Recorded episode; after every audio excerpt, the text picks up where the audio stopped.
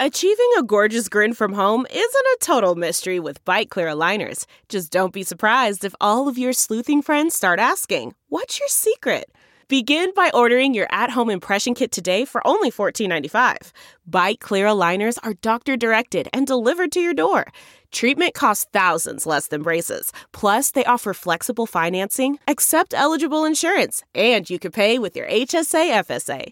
Get 80% off your impression kit when you use code WONDERY at Byte.com. That's B-Y-T-E dot com. Start your confidence journey today with Byte. Delve into the shadows of the mind with Sleeping Dogs, a gripping murder mystery starring Academy Award winner Russell Crowe. Now available on digital. Crowe portrays an ex homicide detective unraveling a brutal murder he can't recall. Uncovering secrets from his past, he learns a chilling truth. It's best to let sleeping dogs lie. Visit sleepingdogsmovie.com slash Wondery to watch Sleeping Dogs, now on digital. That's sleepingdogsmovie.com slash Wondery.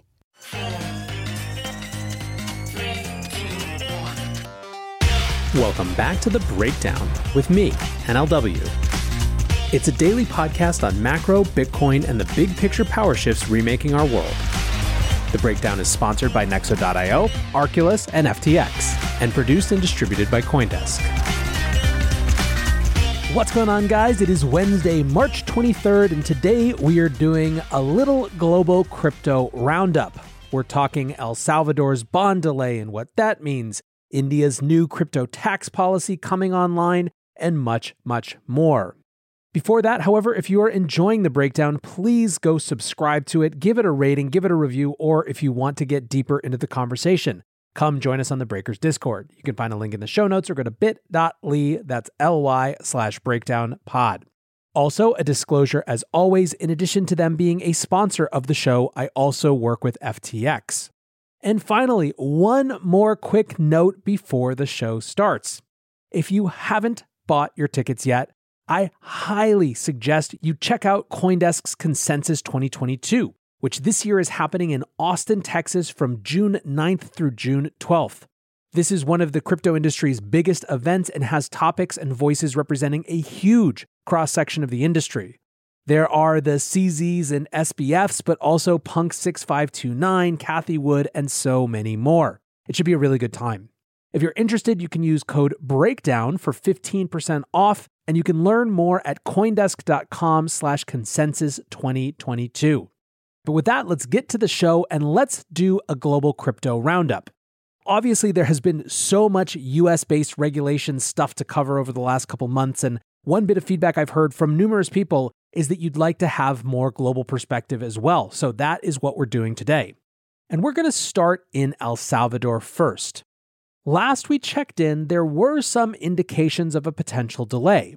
Originally, the finance minister in El Salvador thought that the bond might be available the week of March 15th to March 20th. However, the war in Ukraine and the resulting economic volatility was, last we heard, giving the government of El Salvador some pause.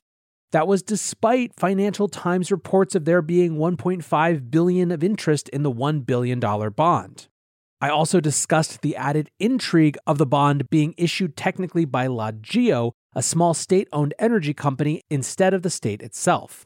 Well, today the delay was confirmed by El Salvador's finance minister Alejandro Zelaya. He said basically that El Salvador was waiting for more favorable conditions in the financial market. Ideally, they would be looking at May or June, but the bond could potentially be delayed up till September. He said in May or June, the market variants are a little different, at the latest in September. After September, if you go out to the international market, it is difficult to raise capital. Now, this all generated some pretty severe skepticism in the Twitter sphere. Adam Cochran said El Salvador postponing their Bitcoin bond due to quote unfavorable market conditions is hilarious. If you actually believe in an asset and can drum up demand for your bond, a down market is ideal to sell it. Pretty clear no one wanted this instrument. Zaheer at Split Capital, who works at Deribit Insights, said, Unfortunate headline. I think it's a bit confusing with the earlier headline from Financial Times saying their bond purchase was oversubscribed. Two scenarios. Number one, no one wants it. Doubtful. Number two, genuinely hard to raise now. Meh. Josh Cincinnati kind of skewered the whole offering, saying, I have postponed my personal bond offering where you pay me $100 for acquiring $50 of Bitcoin and a tenuous promise that I'll pay you back. Unfortunately, the market just isn't ready. CMS Holdings also made light of the discordance between the comments that they were oversubscribed alongside the delays. He tweeted, We're oversubscribed, but in a much more real sense, we find ourselves lacking subscribers. Now, some are suggesting that this switch to LaGeo as the issuer has the market spooked. Certainly, there isn't an explanation that has been given that has people convinced. And that creates the opening for people to speculate about what the motives are. Is it lack of accountability for the El Salvador government? Is it a separation from sovereign debt? And if it is a separation from sovereign debt because El Salvador isn't sure they want to continue paying their sovereign debt, is that something that these investors really want? And of course, as you heard from some of the tweets I mentioned above, this report that there was 1.5 billion in demand is getting pretty aggressively scrutinized. I think it's worth keeping an open mind and seeing what happens next I will note, however, that the biggest supporters of this bond are so far pretty quiet. Whatever's really going on behind the scenes right now, I think from a narrative perspective, there are already tons of people who are waiting for this El Salvador experiment to fail, and it will be a fairly huge knock if this bond doesn't happen, even though it wasn't really part of the legal tender bill to begin with. However, El Salvador is not the only place around the world where crypto discussions are heating up. Let's head slightly north to Florida, where Governor Ron DeSantis has just signed a financial literacy curriculum bill that would require financial literacy classes to graduate from high school. As part of that ceremony, he made comments about the state and crypto, saying, We are working, and I've told state agencies, figure out ways where if a business wants to pay tax in cryptocurrency to Florida, we should be willing to accept that. We will accept Bitcoin. We're working on doing that for payments in the state of Florida. DeSantis also pointed to a recent budget bill that failed in the legislature that would have allocated funds to experiment with blockchain to optimize state functions. Finally, he went to pains to differentiate his support for cryptocurrencies from his significant skepticism around central bank digital currencies. Quote, I worry about the amount of power that would give someone in a central authority to basically be able to shut off access to purchase certain goods. We'd be in uncharted territory. Indeed, he said he was concerned about the CBDC focus as part of Biden's recent crypto executive order. Now, while these comments are from one source, the governor, and they don't represent new laws yet, the market is still pretty enthusiastic about this. Dan Tapiero, from what is just becoming an absolute financial juggernaut in 10T Holdings, said, Not sure what could be more of a green light for institutions. A U.S. state considering receiving taxes owed in Bitcoin. Remarkable to think that anyone still owns the $200 trillion in cash and bonds with negative real yields. Lightbulb moment coming.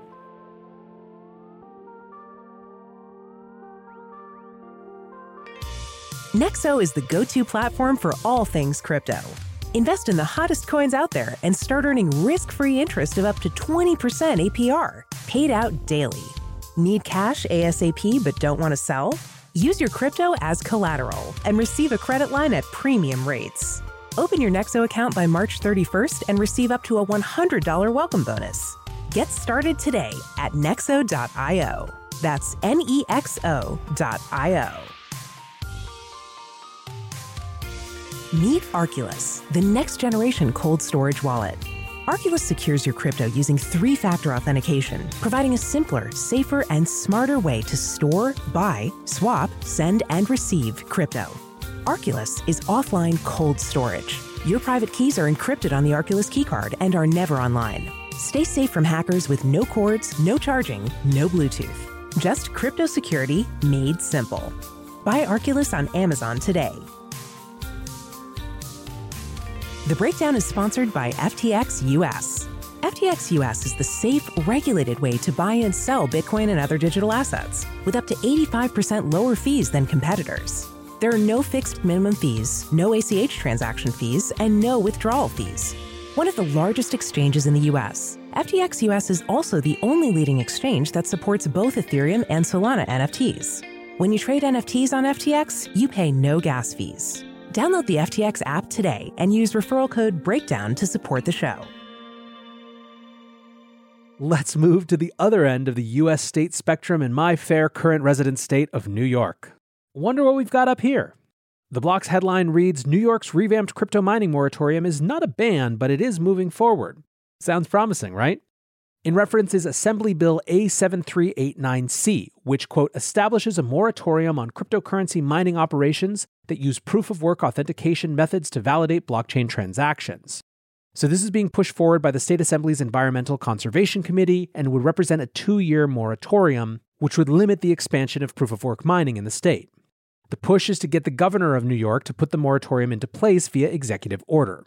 It would prevent new permits from being issued in certain mining operations until the New York Department of Environmental Conservation, or DEC, can study their impact with a quote, generic environmental impact statement. There is lots of focus around this legislation on Greenidge Generation's 107 megawatt plant, which is using natural gas at a former coal plant in the Finger Lakes. The political context here is New York's Climate Leadership and Community Protection Act, which was passed in 2019. This calls for New York to reduce greenhouse gas emissions by 85% below 1990 levels by 2050 and to achieve 100% zero emission electricity by 2040. So the question is Is the governor considering? According to his statement, the governor is, quote, taking bold, nation leading actions to confront climate change head on, and the state is actively renewing proposals regarding the role of cryptocurrency mining in New York's energy landscape. So, what's positive about this, if anything? Well, the original version was even more aggressive. It was three years and a total moratorium, a full shutdown of proof of work mining, versus this new one, which is two years and limits the expansion but doesn't necessarily take existing mining operations offline. I think the most frustrating thing about this is that the debate is being undertaken completely in the absence of any discussion of the value of Bitcoin, which is really the only thing that matters in these takes. If you view Bitcoin as a useless thing, then its use of any energy and having any emissions is something that's completely irrelevant for you, and of course you're going to fight against it. Until we have this debate in the context of what value Bitcoin provides, it's sort of a doomed political discourse. Hopping again, this time to India. Most of the discussion around India recently from an economic perspective has had nothing to do with crypto, but everything to do with the tightrope they're walking as relates to Russia, the Ukraine, and its partnership with the West. India was one of a small number of countries who abstained from condemning Russia in the UN. It is apparently in talks to buy Russian oil at discount, and it's trying to maintain trade relations with Russia despite these sanctions. This is a real tightrope, and there are complicated strategic, non ideological reasons why. On the one hand, India sees its biggest regional threat as China, and 60 to 85% of India's arsenal is Soviet and Russian made. On the flip side, and in that same Chinese context, India is a member of the Quad, an alliance with the US, Australia, and Japan, which is clearly a democratic alliance meant to exist as a counterweight to China, although it doesn't say it quite that boldly. There's more to this very interesting geopolitical situation, but that is definitely the subject of another show. When it comes to India crypto policy, there has been a seemingly endless back and forth. It was banned effectively by the central bank, it was undone by the Supreme Court, but then it was going to be banned again, but then it wasn't, and rumor, rumor, report, report ad infinitum. Well, finally, at the beginning of February, we got a little bit of clarity. And on the positive side, it looked as though crypto would not be banned, but on the negative side, it would be taxed in an extremely aggressive manner. India's finance bill that includes those proposed rules on taxation is scheduled to be passed tomorrow in Parliament. The taxation proposals include a 30% capital gains tax, a 1% tax deducted at source or TDS, and no offsetting of losses and taxation of gifts. Now, when this was all announced, there were two distinct reactions. On the one hand, there were many in the Indian crypto community who were very pleased that it was going to be something less than the outright ban, which seemingly was on the table before. On the flip side, of course, were those who said that 30% capital gains for everyone was exploitative, a tax on the poor, and basically an effective ban anyway. Since the policy was announced, there have been numerous civil society efforts to reduce it, but those seem unsuccessful so far. And now the industry is apparently exploring a Supreme Court challenge. Those involved believe it would have to be a collaborative effort across exchanges and platforms to get any notice at all. Over in Thailand, there is also some antagonism towards crypto. The Thai SEC is banning crypto as a payment option from April 1st. They cite money laundering concerns and the inability of the central bank to intercede. Now, the SEC in Thailand did stress that it is not a trading or crypto asset ban, this is just for payments. Still, it sort of matters than you might think, at least in the context of one global industry, with domestic property developers who had been looking to crypto as a way to revitalize interest in property in the country that was geared towards foreigners. On a more positive side, earlier this month, there was an announcement from the Thai government that crypto trades on government approved exchanges are exempt from a 7% value added tax until 2023. So the policy here seems a little mixed, but clearly pointing in the direction of crypto as an asset, not as a currency. However, Alex Gladstein from the Human Rights Foundation had a different take, saying, Breaking. Another dictator does not like the idea of money he cannot control. Speaking of Alex Gladstein, he shared one more article from CNN that will close out this global tour with. The tweet from CNBC reads Bitcoin is a lifeline for some Ukrainian refugees, like this 20 year old who escaped with $2,000 on a thumb drive. The article tells the story of a 20 year old who fled the morning of Russia's invasion. He woke up and realized he needed to get out, but he couldn't access his normal money. He couldn't wait in the ATM lines, which were insane, and so instead he made a peer to peer exchange with a friend, trading $600 of his Bitcoin savings for the equivalent in the Polish national currency, which he used to pay for a bus across the border and a bed in a hostel for him and his girlfriend. He also brought with him a USB stick with $2,000 worth of Bitcoin on it, which was about 40% of his life savings. Compare this with hours long waits at ATMs, only to discover that there was a $33 limit per transaction, followed by the central bank suspending electronic cash transfers altogether, not to mention the effects on the local currency of the invasion. And meanwhile, the people who were lucky enough to get out also can't access their money either. They mostly can't access Ukrainian bank accounts from Poland and other places where they've ended up. They also just won't be welcomed into local banks to open new bank accounts with what money they were able to carry. I end with this story because it's basically the reason that I got into this space. I worked with Sudanese refugees in Cairo around the time that Darfur was in the news in 2004, years before Bitcoin was live. They had nothing, nothing proximate to what Bitcoin would have offered them now. Having access to Bitcoin would have been transformative. When people have responded, well, yeah, but how many refugees would actually even know about this? The short answer is that even if it's a tiny percentage, that's a tiny percentage that have the tools to protect themselves and their families and communities in a completely different way.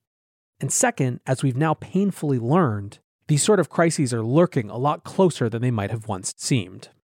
I, for one, am pretty glad for all the folks like this young Ukrainian who are able to use Bitcoin as a lifeline in the worst moments of their lives. I want to say thanks again to my sponsors, Nexo.io, Arculus, and FTX for supporting the show, and thanks to you guys for listening. Until tomorrow, be safe and take care of each other. Peace. Hey, Breakdown listeners, come join Coindesk's Consensus 2022, the festival for the decentralized world, this June 9th through the 12th in Austin, Texas.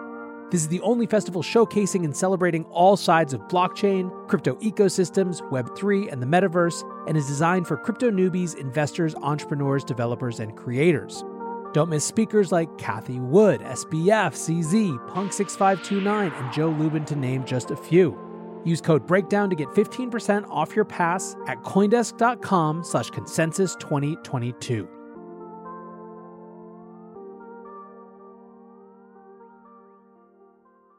You know how to book flights and hotels. All you're missing is a tool to plan the travel experiences you'll have once you arrive. That's why you need Viator. Book guided tours, excursions, and more in one place. There are over 300,000 travel experiences to choose from, so you can find something for everyone. And Viator offers free cancellation and 24 7 customer support for worry free travel. Download the Viator app now and use code Viator10 for 10% off your first booking in the app. Find travel experiences for you. Do more with Viator.